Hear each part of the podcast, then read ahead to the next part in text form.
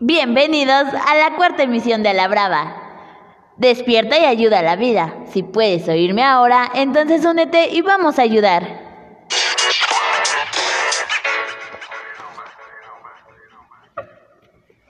Hola, buenas tardes a todos. Es un gusto tenerlos nuevamente en esta cuarta emisión. El tema que abordaremos hoy será déficit de atención e hiperactividad. A continuación, mi compañera Abril les dará a conocer lo que es. Es un trastorno crónico caracterizado por la dificultad para presentar atención, la hiperactividad y la impulsividad.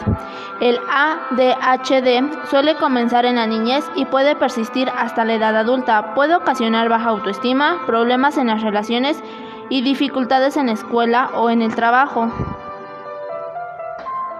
Las principales características del TDAH son falta de atención, hiperactividad e impulsividad. No se sabe exactamente cuáles, cuáles son sus causas. Existe una tendencia familiar, genética o pueden ser factores por el ambiente. Una evaluación completamente realizada por profesionales capacitados es la única manera de saber con seguridad si su hijo padece este, este problema. El tratamiento puede incluir, incluir medicinas para controlar los síntomas o terapias o pueden ser ambas.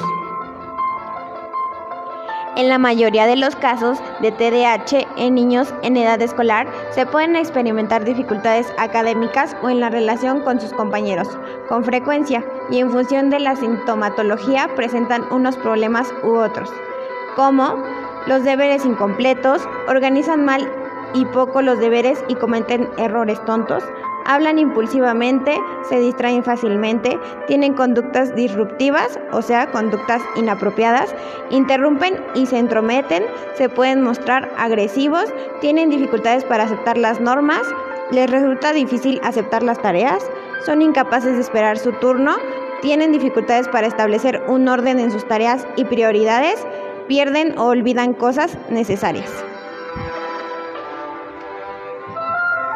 Decidir si un niño tiene trastorno por déficit de atención e hiperactividad es un proceso de varios pasos. No hay un, único examen para diagnosticar el TDAH y hay muchos otros problemas como la ansiedad, la depresión y ciertos tipos de trastornos del aprendizaje que pueden presentar síntomas similares. Si le preocupa que un niño pueda tener TDAH, el primer paso es hablar con un profesional de atención médica para averiguar si los síntomas corresponden con el diagnóstico. El diagnóstico puede ser hecho por un profesional de salud mental como un psicólogo, un psiquiatra o un proveedor de atención primaria como un pediatra.